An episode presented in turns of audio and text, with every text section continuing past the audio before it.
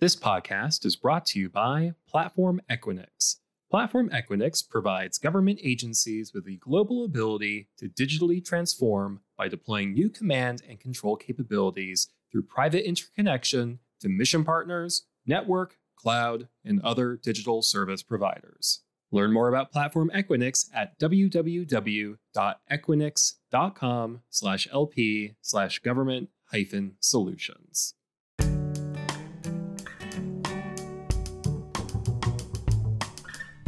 Hello from sunny San Diego. I'm Ross Gianfortune, Managing Editor of GovCIO Media and Research, recording here from AFCEA West 2024, where leaders are discussing the future of information, defense technology, and the broader global threat landscape. Joining me now is Shery S. Thomas, Cyber Technology Officer and Technology Director U.S. Marine Corps Forces Cyberspace Command, Marine Corps Forces Space Command, and Marine Corps Information Command. Welcome. Thank you uh, for having me, and thank you for letting us uh, share some thoughts uh, from what's going on within the Marine Corps. We were talking before the mics got hot. Explain your titles because I had real trouble with them. Absolutely. Uh, so the first one uh, is uh, Cyber Technology Officer and Technical Director, meaning providing current operations, current fight in terms of three commands, and I'll explain each one. Cyberspace, uh, cyber technology in terms of cyber command is the offensive and defensive cyber mission, protecting the cyber terrain, the, uh, the totality of the cyber terrain, which we'll discuss as we go along. The second one is a space command. Space is the outer layer, um, and everything that we are the service component to space com. Uh, so we we are the service component to cybercom to spacecom and then the third leg is the information command which is all of the publicly accessible information the open source information uh, all of the uh, news and social media information within the marine corps side within the joint side and the collaboration of all that information in terms of warfighting mission. Modernization effort. Marine corps modernization effort. What is the state of it what does it look like going forward? What does it look like five years in the future? Correct. Uh, so, uh, Marine Corps network modernization is an ongoing effort. Uh, it was started a few years ago, and it is an iterative process. Uh, we are in multiple phases in terms of modernization. We are doing a unification from tactical to enterprise. Uh, and enterprise means uh, it could be industrial control systems, it could be facilities related control systems. Tactical Edge is the Marine Expeditionary Forces, uh, Marine Forces in terms of the Pacific, uh, the European theater, the Africa theater, uh, the CENTCOM theater. The disparate networks that were existing, we're going to unify that into a single MCEN, Marine Corps Enterprise Network. On the NIPR, on the unclassified side, and on the classified side. That's a phased approach they're going to um, cut off certain networks as they become available. Now, what is network? Network is both the hardware and the software. So we're going to reduce duplicity of a lot of hardware sets that tactical edge users have or uh, that facilities are using. And at the same time, uh, any enterprise solutions from the uh, applications and services, which are the software side of it, uh, will collapse it into an, a single enterprise. So that helps in terms of identity and in terms of services that are provided. Um, we're trying to put more sensors on the network, so if there is anomalous behavior or activity, can contain that piece of the network versus it becoming um, like a virus. It, it, spreads. Quarantine, as we as we, as we all learned about a few years ago. Of course, of course. You mentioned the tactical edge. Where's you know, that is something I've been hearing a lot here at AFCEA West. What is the demand, the approach? How is that working for the, the Marine Corps to get uh, the warfighters at the tactical edge the information and the tools that they need? Yes. Um, so one of the primary uh, aspects of that is the network, the latency, the jitter, uh, how fast I can get information downstream and also bring it back upstream, ensuring there's cybersecurity on this too. There is no adversary behavior and there is no anomalous behavior the patches have to be uh, in flight and on par um, so that there is no it, you're trying to make it as air gapped as possible. Um, so it's the totality of all of it. We cannot do it with people. It has to be a, a people and a machine. So man on man teaming is what I say. Uh, because now you have to introduce artificial intelligence, machine learning, large language models, uh, and then as we craft this, there has to have integration with existing systems, brownfield, because uh, we cannot go entirely greenfield. And the brownfield is we got to uh, see what is the current state of various aspects of the network. Are there really old routers and switches, or are there something in the middle that is cloud native? uh, can be accessed based on software changes. Uh, and then the interoperability. Everybody should know about JADC2 and the component that we play within JADC2 and the Marine Corps ensuring an integrated mission data fabric and having that data uh, transposed to our service partners and to our coalition allies. Regarding your service partners, coalition allies, what are you sort of learning and how is the lessons learned being helped between uh, the Marine Corps and these partners on this modernization journey. Yes. Um, from we'll start with the service side. Um, it helps in terms of a joint relationship between the Marine Corps and the Navy. Uh, we are seeing there are some networks that are a, a, little bit different, and we're trying to figure out what is the best business to business relationships. Uh, primarily, I'm speaking in the impact level five as we continue to build that out. Uh, we are also doing a joint regional security stack migration uh, into a zero trust architecture. Uh, at the same time, uh, we're trying to figure out uh, what is the network that everybody has available uh, and what are the limitations in terms of low Earth orbit, mid Earth orbit, geosynchronous satellites, cellular networks, and fixed or fiber optic.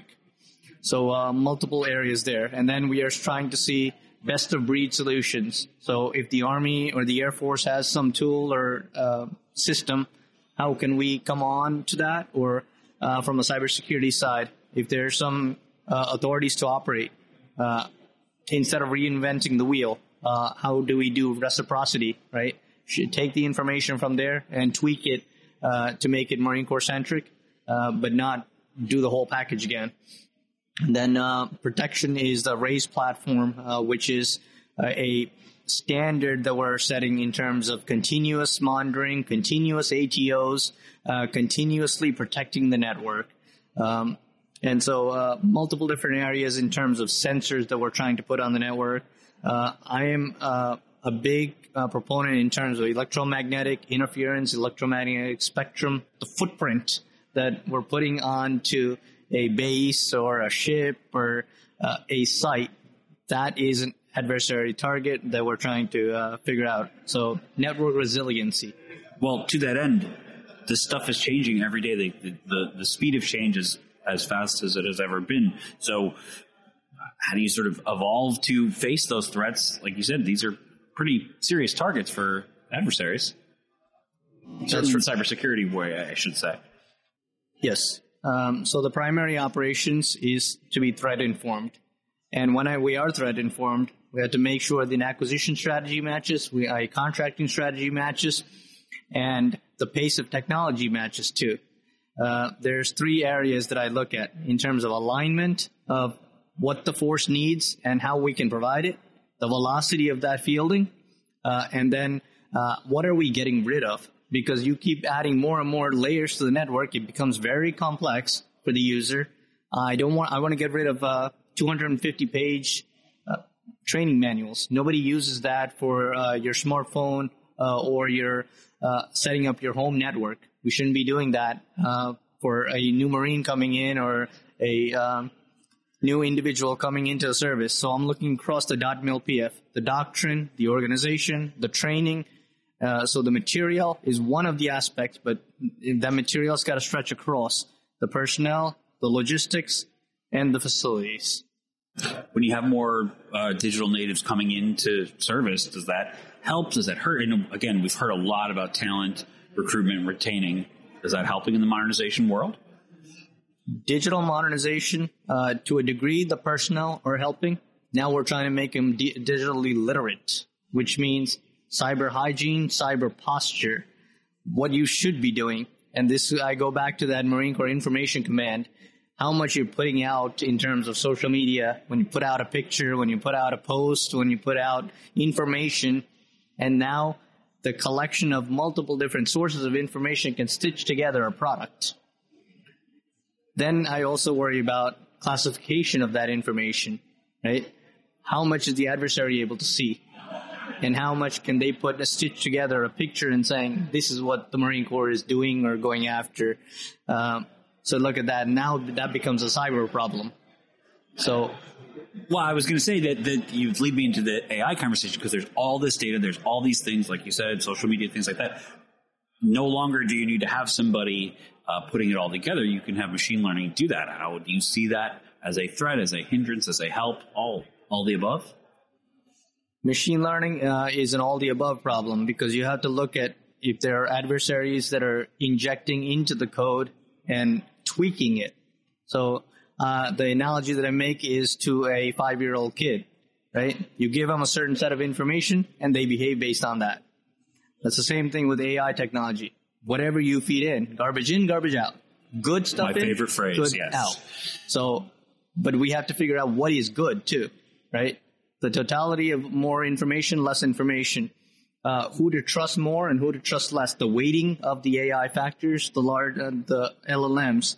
Uh, so we're trying to be data driven, but at the same time, we're trying to figure out what is the totality of all the data too, right? What if you're missing data sets or uh, from tactical systems or endpoints, either because there's no network availability or uh, there is injection of a lot of garbage or wrong information, then the AI is going to go the wrong way too.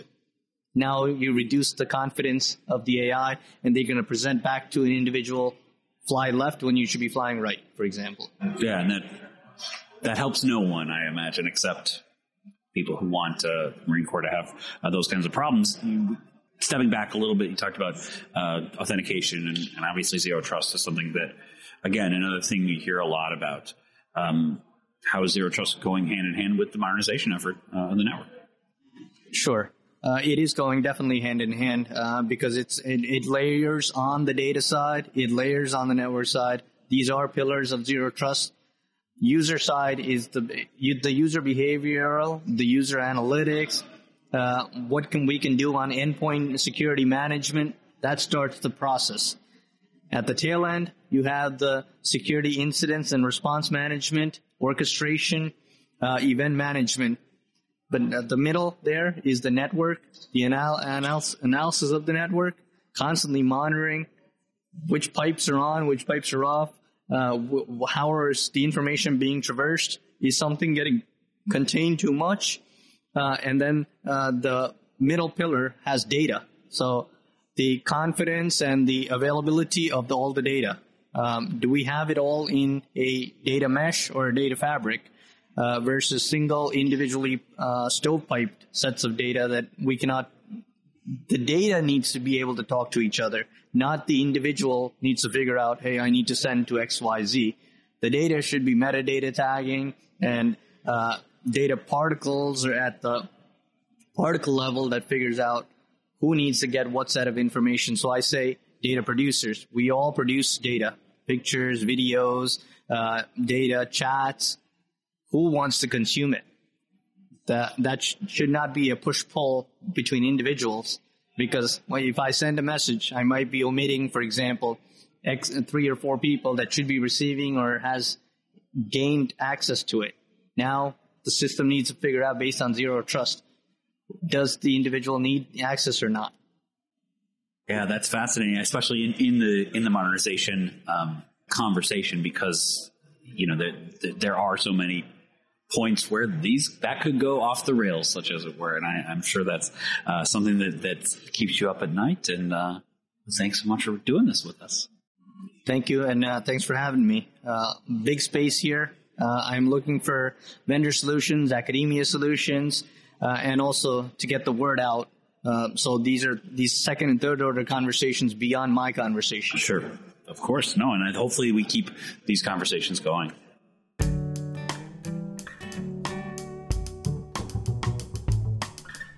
GovCast, along with HealthCast and Cybercast, is a production of GovCIO Media and Research. To explore our content, visit our website, govciomedia.com. Keep an eye out for new episodes every Tuesday. And if you like what you heard, leave us a review on the podcast platform of your choice. Have a topic you want us to discuss? Contact us at newsletter at govcio.com.